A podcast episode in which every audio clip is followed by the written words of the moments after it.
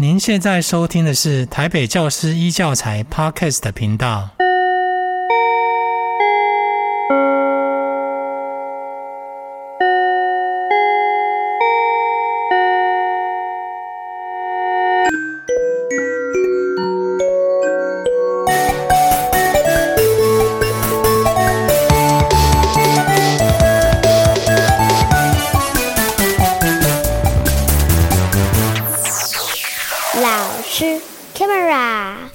众，大家好，我是今天的主持人林玉怡。今天我们现场来了一位非常非常棒的一个来宾哈，这个其实这个才是他的专业，应该我是比较像是门外汉哈，就做音乐跑来搞这个。好，我们今天隆重欢迎我们的世新大学广电系助理教授黄玉清老师，我们都称呼他为小黄老师。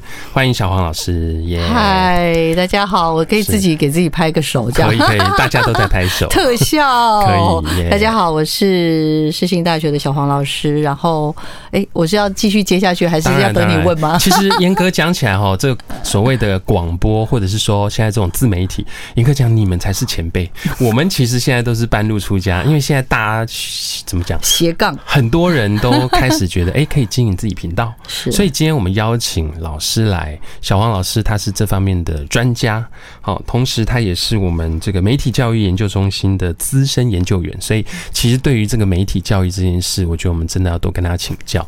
大家可能会觉得有一点点，这个有点听起来太专业。媒体教育，小王老师，你先跟我们聊一聊，就是您自己在整个呃生涯的过程中，媒体跟你的缘分，还有你为什么这么热爱这份工作，可以跟我们这样聊一下。好。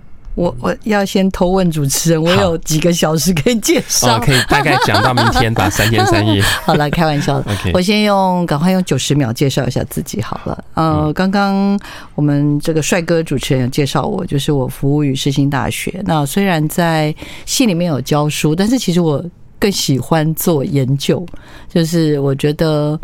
研究是一件非常有趣的事情，然后我们在教书的时候，其实蛮容易耗能的，所以透过研究，你其实常常可以有一些新的输入，所以这是我呃，老实说非常享受教学。那至于我的背景，其实我大学呃念的其实跟传播一点关系都没有，我是念的是图书管理学系，嗯，然后念完之后。呃，应该是念的过程中，我就发现自己其实不太善，怎么讲，不太适合念图图书馆系，是因为我对尘螨过敏。哦哦，所以，所以我在实习的时候。那可能那些书籍都要经过除尘啊，对，还有防防防螨。对，我常常我印象最深刻就是我们大三有一门课叫做古籍研究，嗯，就是日据时代留下来的书，那还得了？进去出来，老师就不认得我了，全部都 变成一只猪头。对，就是 过敏到非常严重。所以也就是想想说，哎，好像自己要真的就是要找找看合适的其他的一个选择。但是我觉得图书馆系对我帮助非常的大，因为。图书馆就是一个资料库的概念，就是我们现在当现代当当代人可以理解。而且我那个时代的图书馆系竟然可以开始学写城市，所以我是会写城市的。呃，这个图书馆员，然后再加上刚刚说的，就是在这样的过程中，我自己也去做一些探索。我真的觉得教育对。对一个人的影响很大。我当时我记得我修过一门课叫视听资料，嗯，因为图书馆是不是只有收书啊？图书馆也收一些视听的 CT 数位典藏，对数位的典藏 CD 啊这些的。当时我们的老师很酷，他从国外刚回来，他就丢了一台那个 V 八给我们，然后叫我们那一组说：“你们自己做一支影片，跟同学介绍这个 V 八怎么用。”哇，超酷的，对不对？但是这样的一个作业其实影响我们班很大，因为我们班后来出了编剧，嗯，我们班出了各式各样媒体的人才。嗯、那当然，我自己我觉得是在里面最小咖的这样子。你、嗯、客气，你客气。这个媒体这件事，应该您会有接触到很多这样子的一个来龙去脉的。是是是，所以，呃，在那样子的课程的启发之下，我是真的发现自己很喜欢的，我就觉得。啊，我我我是喜欢这样子的一个一份任务，也就是说，我就不是一定是要去做图书馆员。那后来学校毕业之后，我觉得几经转折，我有机会进到公共电视，在公共电视里面服务，从一开始的做国际合作，然后后来做买片，然后做所谓的节目的编审，那后来也开始做主管，然后也就开始又带了一些，开始主管呃长官也会问你说，哎，有一些媒体研究的计划资料库，你你可不可以一起参与？就是我觉得可能我的特质就是。呃，就是常常去做那个没人做过的事情，然后别人问我的时候，我就可能想一下，想说，嗯、都没有人做，那那反正人家也不知道，就是都没人做过嘛，所以我做的好不好都没关系，所以我就去试看看，所以我应该是有一个这样子的，这样子一个脉络，就所以我会觉得做媒体这件事情我是有兴趣的。那刚刚有讲到说，那为什么会又跨进媒体研究？因为其实做媒体做一做，后来。呃，开始有一些呃接触，就是等于说，你做媒体的人也会想要知道。到底趋势是什么？那当时因为我是一个非常好奇的人，所以在做这些研究的时候，我觉得很有趣。然后，所以在过程中，我就开始又接触了很多很多的研究，然后也觉得这些东西真的也是有机会去回馈到产业界。就是做媒体的人，其实他们不是一直其实是很耗能的嘛。所以如果有了媒体研究，有时候你一段时间，可能一季、一个月、一年，或者诶有那种很棒的那种。跨年的研究，你是真的可以提供很多很棒的视野给这些做媒体的人。你这样听起来有没有觉得很棒？真的，像这样子的一个，不过我比较好奇，就是说这样的专题啊，呃，比如说我举例啊，工程来讲，医学来讲，像我们是音乐嘛，那这些研究它比较有一个固定的范围，媒体研究范围太广了，它几乎没有一个固定的范围，什么事情都可以称为媒体嘛。被你发现了，对啊，所以它非常的要自己寻找自己的标的，对不对？呃，算算是这么说，而且我，可是当然就就是对于这个人的人格特质。我觉得像刚刚说的，其实我是一个不太怕就是没做过事情的人，所以我就会觉得，比如说像等一下我们要聊的自媒体好了，呃，像我这学期带了两门课，这两门课的很多的技术都是我。怎么说？就是现在正在发展的，例如 AI 好了，像呃 ChatGPT 啦，或者 Midjourney 啊，就是这些画自己就是艺术家这种数位的生成的艺术，或者所谓的 VTuber，这些东西都是没有人，就是怎么说，比较少人去接触，就是它很新，对。然后那我就会觉得，包含现在社群的议题、自媒体的议题，这都没有人可以，因为它走的太快了，我们永远都是在追追赶。那可是对我来说，也因为我是。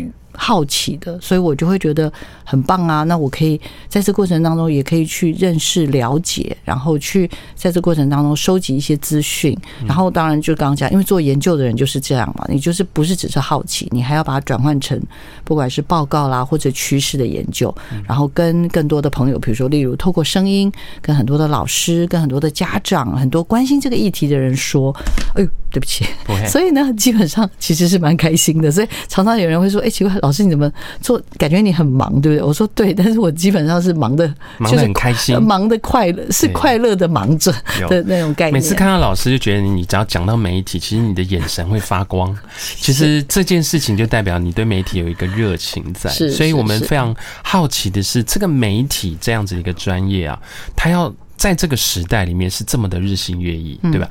呃，其实各位老师或各位家长们哈，大家对于这个议题或许会觉得有一点距离，但其实我们讲一个非常切身的，就是我们自己。有这样的专业，我讲的是指，比如说你是工程师、律师，或者是医师，那像我们是音乐人、音乐老师，那甚至在聆听这个节目的是老师，有可能有各式各样科目的老师。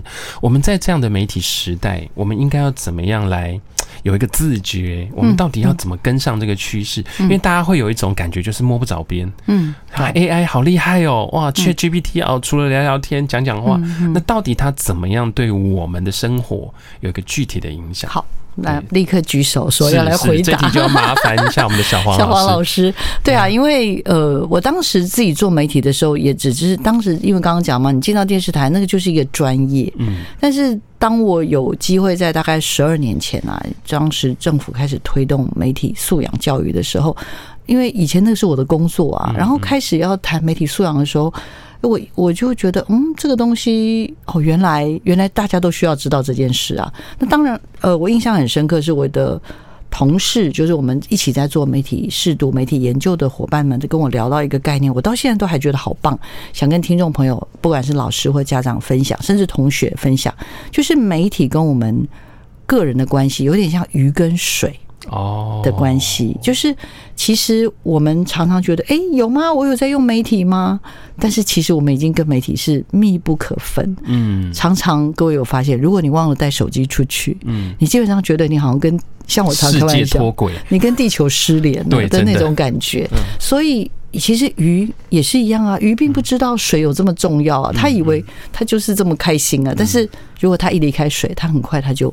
没有了，没没有办法呼吸，没有办法生活下去，所以我觉得媒体跟人就是跟个体每一个跟其实关系的概念是一致的，理解，所以。由于它是这么的密不可分哈，以前呢，我们都还会说什么分析那种传统的媒体啊、新媒体，但老实说，我们现在在讲话这个瞬间，这已经没有这个边边界了，对，没不用不这种就不用再讨论下去了，这已经是一个混合媒体的时代了。对对，然后在这样的环境之下，那再来，当然你理解了媒体跟我们的关系之后，再来就是，我觉得常常有人在问我说：“哎，小黄老师，那个媒体素养、媒体识读好可怕，你可不可以用那种比较浅显易懂的话来？”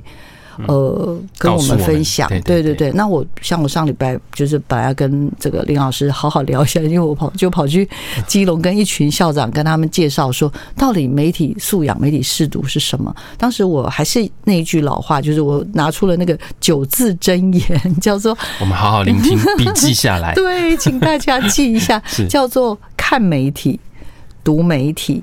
做媒体哦，那看、读、做，其实但当然都中间都是媒体嘛。那看媒体其实就是我们其实平常都会观看，嗯，对不对？但是我们在观看的时候，我们必须要有意识的观看。OK，为那怎么样有意识？其实就是读读媒体，因为其实媒体不是只是我们看到的，不管是声音，嗯，好，不管是这个影像或书籍，然后跟电各式各样的方式，其实呃。我觉得它因为它的形式非常多，所以你在这些媒体的内容里面，因为它非常多元，但它传递给我们的时候，其实它的背后都有一些一定的目的性。没错，就我们最常所说啊，所以这个媒体是有公共媒体嘛？就我们最常说的，比如说有一些是，比如说公共电视这样的媒体，可以有些是商业媒体。所以当它的呃怎么说，它的组成不同，商业媒体要的是什么？它要博你的眼球，要博你的注意力。他就会想办法去用一些方式去眼球行销，对，勾你，包括你耳朵听也是啊。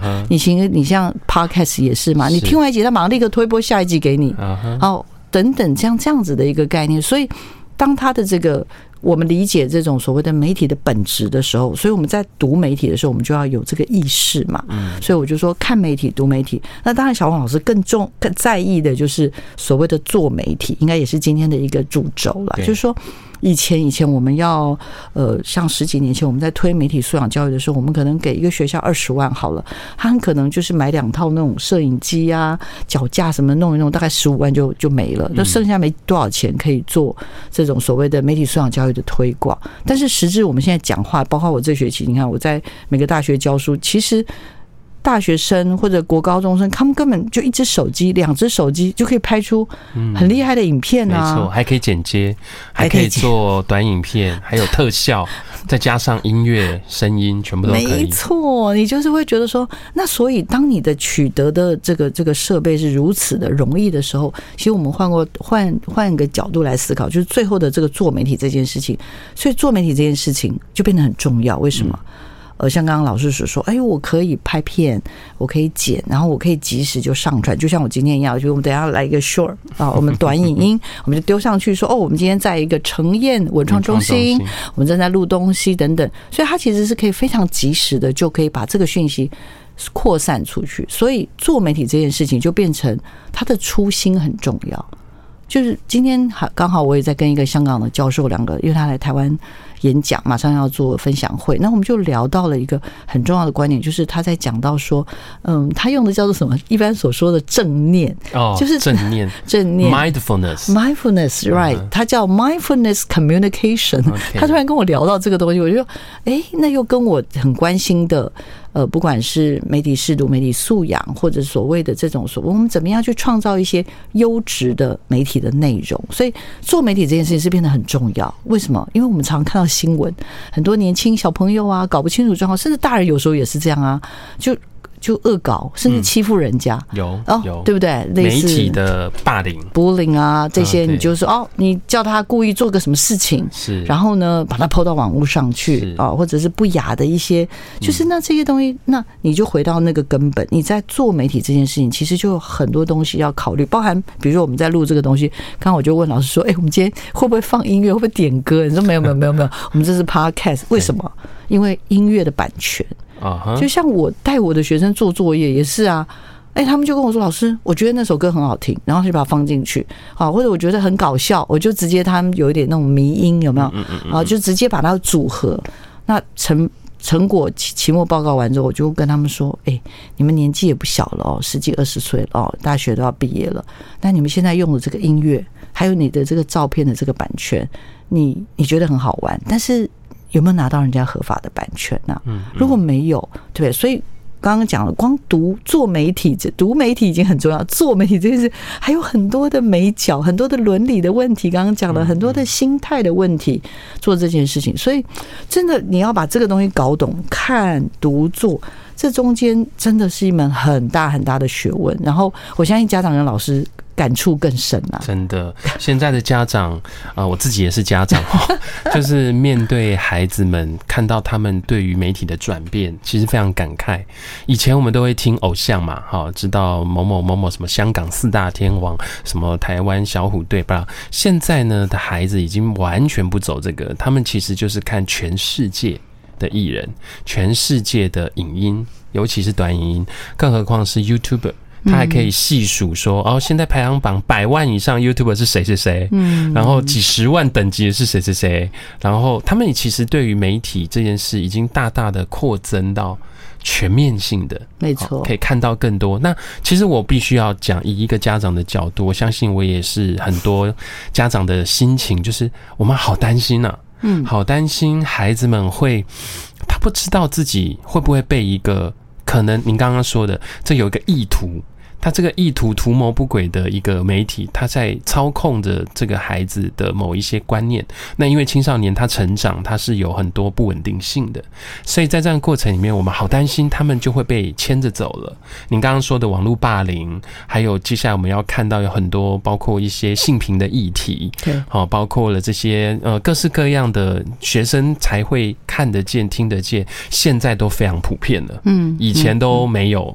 会被隔绝到现在，因为这种所谓自媒体的兴起，那我要请教黄老师说，我们这是当家长、当老师，我们到底该怎么去帮助孩子建立这个媒体素养？嗯，这个应该是大灾问，我觉得问太大了，真的是一个大灾问。但是，但是很好，因为。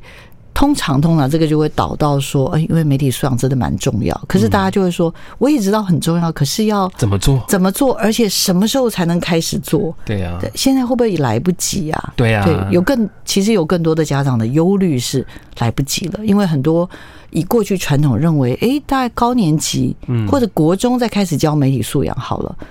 呃，今天早上根据我跟这个这个我们香港这个非常知名的学者，他也是专门推媒体素养。我问他说：“哎，你觉得小学开始推可不可以啊？”那我说最近也有人跟我要采访，谈幼稚园开始拿来教媒体素养可不可以？你知道他给我的答案是什么？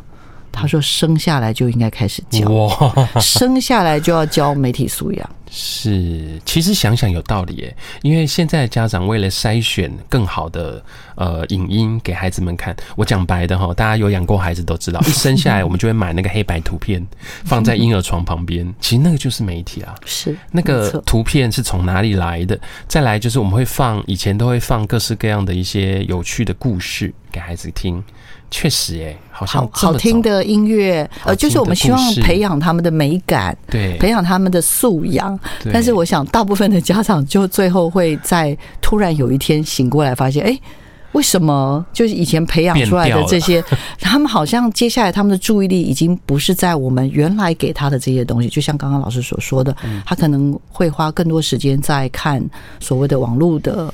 呃 YouTuber，YouTuber 网红，呃，对，短影音，短影音，对，短影音的这些，就是所谓的呃，怎么讲的经营者，对，OK。所以在这样子的一个情况之下，我我应该这样说：如果从我的作为一个师长，我比较常会提醒家长的，就是我们必须要在这样子的一个呃跟他们交流的过程当中，当然，我觉得心态很重要，就是。以我自己来说好了，我今天跟一个孩子在交流事情，我绝对不会拿出我是，即使我是小黄老师，我绝对不会拿出老师的一个角色。角色来跟孩子谈说，哎，你不要看那么多，然后或者是你不要一直滑啊，你就是因为你当这样说的时候，其实那个。隔阂就出现，你们的距离感就出现，就马上画了一条线。对，他就是觉得你又你们又来了，对，你又想要来管理我，或者你需要又要把我的手机或者平板这些收走等等，因为有这些太多这样子的议题。我觉得以我的角度的话，我会很希望老师家长能够先去理解孩子都在做什么。呃，不好意思，我的手机里面会有非常非常多年轻人的 apps 在里面。为什么？因为常常我跟他们聊天的时候，比如说那天他们就跟我说：“哦，最近有一个手游很很红。”那我说：“好，那你要不要帮我下载一下？” 他说：“哈，这样好吗？”我说：“没关系啊，因为你下载，你可能就可以教我一下。那我就可以大概了解这东西是什么。然后那这样子，我就可以跟他有些讨论。那他在跟教我的时候，我确实也觉得哦，原来这个东西的逻辑是是这样。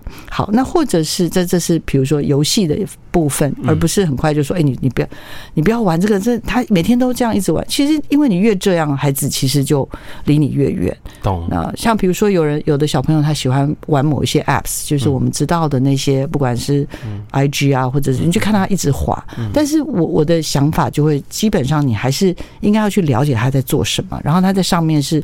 做些什么事情，然后 follow 些什么东西，然后你也可以推荐给他，然后他也可以推荐给你。像我，像 YT 好了，我就会呃请我的年我们家的年轻人推荐给我，他最近都在看什么？嗯嗯嗯嗯。然后他就，然后我就说哦，这很酷诶，我没看过。然后我就会自己研究一下说，说哦，原来。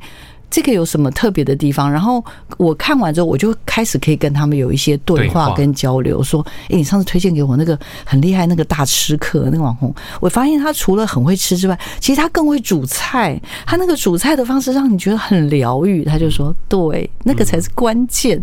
然后当然在这个过程当中，我们就可以有一些些的交流。那我自己会觉得，当我们不管要。看或者解读的时候，像刚刚讲，我可能就会说哇，那个一看，你知道那天我就不小心看一下，我可能就看了一个多钟头。我真的发现看的时候会掉泪，哎，对，会很容易进去哈。你你们会不会感有这种感觉？那他当然就会回应我，我就说哇，那我真的有没有什么方法或者什么？就是我们在这个过程中哦，看这件事情，我们就可以有一点点的客观的去讨论这件事，而不是主观的去禁止，或 maybe 是高高在上的告诉你应该怎么做。对对。对，然后比如说读媒体的话，我的做法就，比如说我现在讲的就是可能，例如那个人就是一个韩国的大网红，是，那我就跟他跟他们聊，我说，哎，他真的很很夸张，很猛，哎，他一阵子就会拿很多那种很厉害的那种机器，有没有？就是会出现在里面开始煮菜，然后就觉得那东西到底是从哪里来的？就是为什么都会有那些那么酷的东西啊？然后我就说，哦，那不知道会不会很贵？就是我在开始跟他们在讨论跟聊天，其实我是要。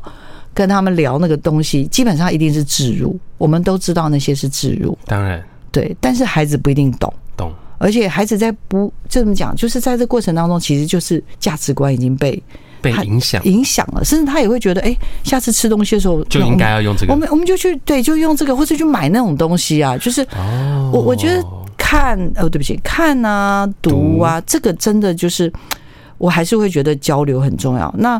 如果如果像刚刚所说的，孩子再更小一点，maybe 我们等一下要花点时间讨论。就是我还是觉得孩子小的时候，我们只可能尽量的去引导。但是我想老师也理解，就是当他一旦踏入了学校，我们的影响力就开始降低。他的影响力来自他的学校同才、同才跟好朋友，所以那个东西就变成像我自己以前也是，就是我如果要去。跟孩子们谈这些事情，我都是直接到他们班。如果他们老师刚好说有没有老家长愿意，就是进去对入班去做什么事，讲故事或什么的时候，我可能就会说，我愿意时间允许一个礼拜或一个月去一次。为什么？因为我了解，对，因为我觉得我要去，我不是只是教我自己的孩子，我是希望让所有，就是我不可能让我的孩子很棒，就像台湾一样，你不会只有我们自己棒，我们要棒就是大家要一起棒。理解 理解。对，所以在这个概念上，我觉得是重要的。就是如果我们希望能够及早对孩子，当然我我觉得回到最终啊，还是那个品味很重要。是，就是那种我们对于，比如说哦。真的是很一一样嘛？就刚刚讲，同样都是网红，我们就可以去比较大吃客。日本也有大吃客，是韩国也有大吃客，其实台湾也有很有名的大吃客，是就可以拿来比对说，哎，你觉得台湾大吃客他有什么特色？然后有什么优点？他吃的东西都怎么样？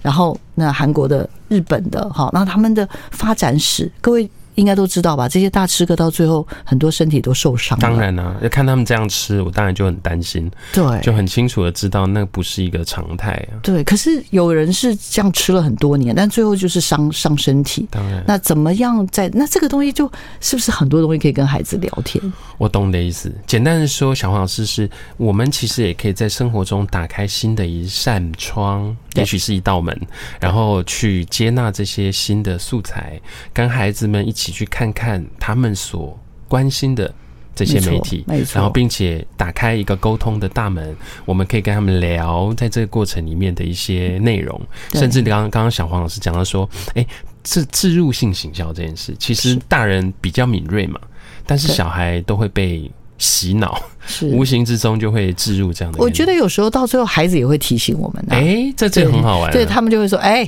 又是那个阿姨，或者是那个姑姑，你不是教媒体素养的吗？你怎么忘记？我说哦，对对对对的，不好意思，我有有时候也会不小心被植入。对啊，你看像什么百货公司周年庆什么有没有？就好像觉得不去抢一下不行。对，感觉好像这是一个时代的趋势，我一定要跟上这个潮流。这样 没错没错，所以这个是看跟读。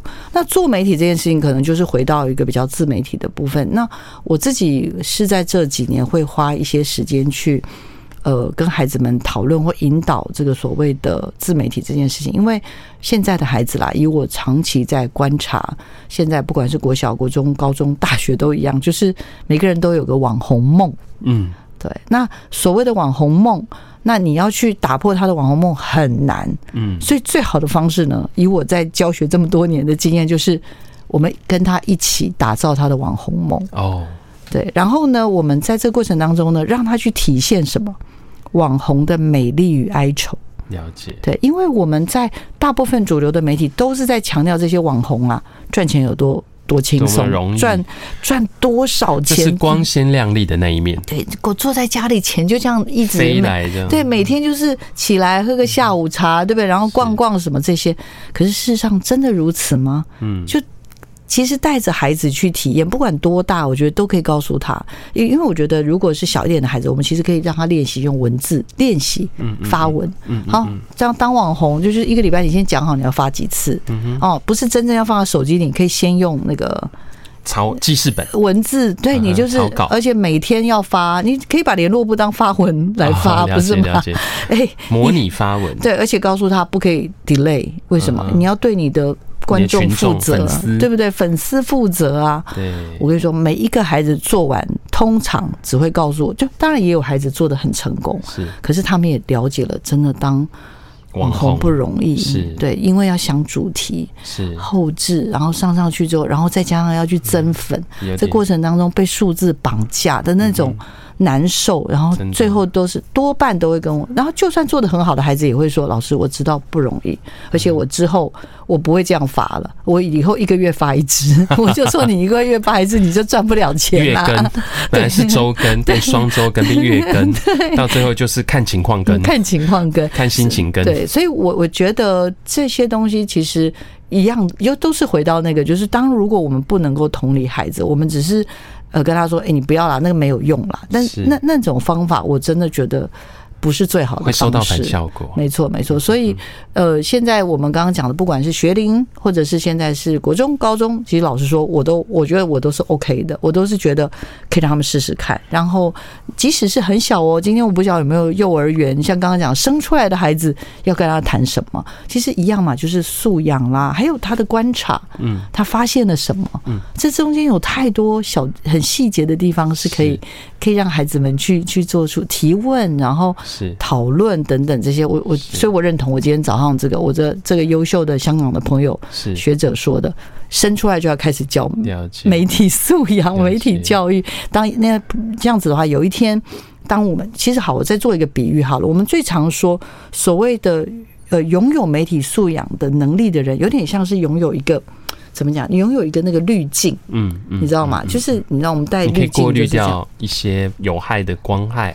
对，就是你当你在看所有内讯息内容的时候，你其实拥有了那个滤镜的时候，你知道这个中间。你不能够所谓的我们常说的嘛，批判性思批判性思考，就是你会去想，就像最近刚刚老师讲的性平议题也是，你会发现众说纷纭呢。对啊，那到底是怎么回事？那通常通常我我相信上完媒体素养、拥有媒体素养能力的人都会知道说。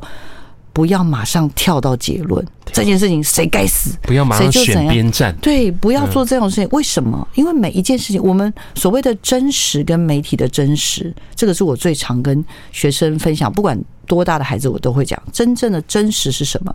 媒体的真实什么？然后我们今天看到了一只手机长这样，然后透过广告，哎，广告上的手机长什么样子？广告上手机上你看好想买，对，比如说我们去一样去麦当劳，哇，上面都好漂亮哦，有蔬菜那个叶子，看起来真是美轮美奂，对，那个芝麻看起来哇，对不对？吃起来好像不是长这样，没有不，老师还不用吃，先买下来，马上跟他说，哎，你现在看这个 DM 跟。完全不一样。对，你觉得长得哪里不一样？就跟孩子有点像哦，玩游戏的方式，在做讨论，在做一个分析，是教他们去用一个批判性的思考去看这件事。是，哎，老师，我有问题想发问，请说。这件事其实应该是很多家长都会。好，我们现在是成为孩子的好朋友，我们跟他们一起看这些节目。但是我不得不说，我确实也会真的不经意就会看到那些，我真的觉得还蛮。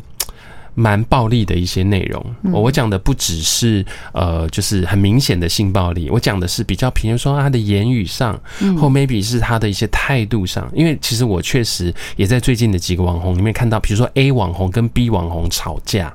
然后他们就在网络上 PO 出他们吵架的内容，然后这些都是很受时下年轻人喜欢的网红，但他们就直接 PO 出他们吵架的内容，然后当然就会伴随着很多一些言语的暴力、肢体的暴力。其实我看到的时候，我好担心哦。但我想要问黄老师，如果在这样的过程里面，你发现我们的孩子也在看这个，那你当然跟他分享，你也看到了当下，我们又不能马上就反应，因为毕竟你刚刚说他就会有一种隔阂嘛。对，那我要怎么做才能够让这个你感觉到两个人一起看的这个东西会有一个沟通的过程？嗯，对，要沙盘推演一下，对吧？真的，对，这个真的还蛮……因为其实像刚刚讲的，就是比如说不一定是网红了，反正就是在社群媒体里面，对这边讲讲的，对斗斗争，然后是，但是讲出来的话不好听嘛，当然，当然，当然。所以对孩子来说，我相信他们是觉得。蛮好玩的，或者看热闹，有趣，对，蛮看热闹，对，然后觉得我很夸张哦，等等。但是这个的背后，回到刚刚讲，就是说为什么他要这样做？嗯，我们我们其实我有很多网红，其实是有点夸张，甚至是，甚至有那种感觉。我自己常常觉得他那个应该是怎么讲，就是有那种有些状况的，很有江湖味很重的这些。有啊有啊，我也有看过。对，他为什么要这样玩？对对对，为什么？因为他想要寻找。刺激、新鲜，跟一些没有人尝试过的方法嘛。老师，他的背后，其实你去看他的流量就知道，他为什么要做这，为什么要博版面？对，他今天不是只是在那边对骂，他很快媒体就会引用。对对，所以这几支影片就会怎样？就被就会红，就会红。对对，就是他平常，比如说。平常平常一集可能大概就是三到五万的浏览，嗯，他这一集吵架的，嗯，因为又再加上媒体会去转载，对，然后就说谁谁谁又吵架了，怎样怎样，这一集可能他平常就三到五万，他这一支搞不好十，好像十五到二十万，搞不好三十到五十万的时候，不好意思，因为网红是靠这个赚钱的，所以他发现，我多吵几次架就多几次流量了。讲越多，他就说没关系，你们骂我嘛。哎呀，我记得有一个也是非常争议的网红叫小玉，各位应该记得吧？是，他其实讲过非常多经典的句子。他说：“我知道我长得不好看，而且我知道你们都会骂我，但是你们越骂我，我越红。”哇，这真是一针见血。对，所以这个背后的意思，那当然我们不是跟孩子说哦，因为他越骂越红什么。我觉得真的还是这个是一个讨论，就是回到刚刚讲的 critical thinking，嗯，就是所谓的独立思考，嗯，不从众、不盲从、不盲从这种事情，因为我觉得我们太容易去，我们太容易去对所谓的社群的羊群效应，就大家都觉得这个该死该死，这就是该骂，对，就是大家都一致这样的时候，其实我们很容易就觉得。这件事情就是这样了，没错了，没问题。可是有网络上有太多，或者一路上有太多的事件，就是告诉我们说，当你太快跳到结论的时候，你根本就还没看清楚，因为你没有在那个当儿。刚刚讲的真实跟媒体的真实，媒体建构出来了一个真实，说哦，就这个人，哦，他呢，你看他去骂那个那个小孩，类似那个好像之前是有什么炸鸡还是什么那个事件的时候，你看这个老板怎么样怎么样怎么样，还有日本的寿司，对寿司郎等等这些事情，大家马上就跳到。一件事情，可是事实上，最后经过抽丝剥茧的发现啊，其实不是，背后可能就还有其他的原因，他前面还有其他事情，我们根本没有看清楚，我们就直接跳到这个结论，然后去特可攻击某一可能是老板，或者攻击某一个人，有一个孩子，对，对等等。那我自己真的会觉得，有这些东西，真的就会是一个。我们最常说的嘛，其实我们并没有看到的真实。嗯，你没有在那个当儿啊，你你没有在那个当儿看到这些事情，你就从媒体里面所得知的真实，然后你认为这件事情是怎么样？所以我相信大部分我们带过会拥有媒体素养能力的孩子，大概真的都有多了一个滤镜。你知道，说我不用马上做出判断，我最好再去多收集不同的资讯来源，OK，然后去做出这个确认。之后呢，我才去做出我的判断，不然我很容易被拐，嗯，我很容易被误导，嗯，不知道老师理解我的意思吗？我懂你，你的意思是说，不是只有陪伴，下一件事情是跟着他一起去经历这一些的时候，能够找到一些点去提醒吗？还是去思考？还是去分享？我觉得是一种觉察力，觉察力就是呃，像刚刚我们所说，我最常跟学生举例，比如说我们身在台湾，比如说我们身在台北，是。如果我们今天每天都从新闻里面来认识台湾跟台北，是。我们会觉得这是一个非常危险、非常可怕的地方，真的。根本就不可能在这里继续活下来三分钟到五分钟，没错，因为。媒体里面的建构的台北、台湾是很嗜血、非常危险的地方。但是我们自己身处在这块土地上，我们很清楚知道。呃，媒体在，很多面向，对，他有很多的面向，所以当时孩子们开始有理解这些事情的时候，我我觉得是一一一步一步的要去让他们从平常的生活里就要观察哦。然后刚刚讲嘛，小时候你可能是看广告对照实物，但呃实实对实际的物品嘛，那慢慢随着长大之后，你有我们有更多更多的讨论。对啊，这东西真的这样不好？这真的不好吗？会不会还有别的可能性啊？嗯，我们要不要来想一想，真的有没有？就是不要我，因为我还是真的觉得现在的这样子的一个大环境是没有办法有人可以直接马上跳到结论说这件事情就是这样，不用不用讨论了，就是这样。嗯，我还是会建议，即使是大人都要保持叫什么 “stay humble”，是不是？我们就是要保持一个真的对一个事情的一种一种。开放性，然后去了解，就我们愿意去更了解这个事情的不同的面向来看这件事情，我觉得太重要。因为，嗯，好吧，这样讲有点批评到媒体，不过这是媒体，因为为了要博你的眼球，博我们大家的眼球，他一定要这样下惊悚的标题，你才会点进去看。理解，确实应该是这么说。我我想要问的下一个问题是。当我们面对这么多不同的素材的时候，嗯，我们其实连自己都分不出来，嗯，呃，然后怎么样去影响孩子？我想能影响的只有态度了，因为那个事情的真伪已经几乎是没有办法得知了。讲真的，这是一个媒体操控的世界。我们看过太多的影片，其实现在可以感受得到，电影里面要传达的讯息，就是告诉你说，很多世界是由媒体建构出来的。嗯，嗯，所以我印象很深刻，有很多公共电视出产的这些影片，让我们看到这件事情的时候，我其实心里面有感受。但当然，要如何跟孩子们一起来分享这种感受，它是一个，我觉得是一个需要时间、需要累积。嗯，对，我我也很期待啦。就是嗯，我最常会跟伙伴们聊到，就是说，因为其实呃，我们有点像是叫做共业，共业，就是说，比如说我们今天一直骂啊，媒体就这么烂啊，新闻就这么烂啊，可是不好意思，我们就是看的那个人，我们就是。点进去的人，其中一个参与者，对，所以这是一个一个共业的结果。那但是我们当然回到一个根本，就是我们的我们的期待是什么？所以像我自己也是，我呃，我觉得像目前我们正在推动那种媒体素养的白皮书里面最，最最终大家要说的就是行动。那这个行动是什么？就小黄老师来看好了。我自己一直觉得，我觉得台湾最缺乏的是一种。彼此的尊重，嗯，就是说，呃，例如，例如，比如说，我不知道老师的信仰或者对一些议题的看法是什么。例如，例如，我们很容易在政治上会马上要标签你是什么颜色，我是什么样，你就是绿的啦，你就是红的啦，你就是蓝的，就是你一定要给人家一个 label 在头上。好，然后呢，比如说在一些比较呃，比如说这个关键的关键的性平或者同志议题的时候，马上就说，哎。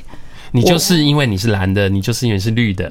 我我不认同，而且我觉得我绝对不怎么样怎么样，我绝对不认同。然后或者是你可能有你的宗教的考量等等这些，但是我我想要回到一个核心，就是我认为有一个观念很重要，就是说我不认同你，但是我誓死要捍卫你说话的权利。OK，对，这件事情很重要，就是说如果今天我们没有这种。没有这样子的一种素养，我们就是永远都是说，我讲的就是对了，你相信我啦。对，就是这样。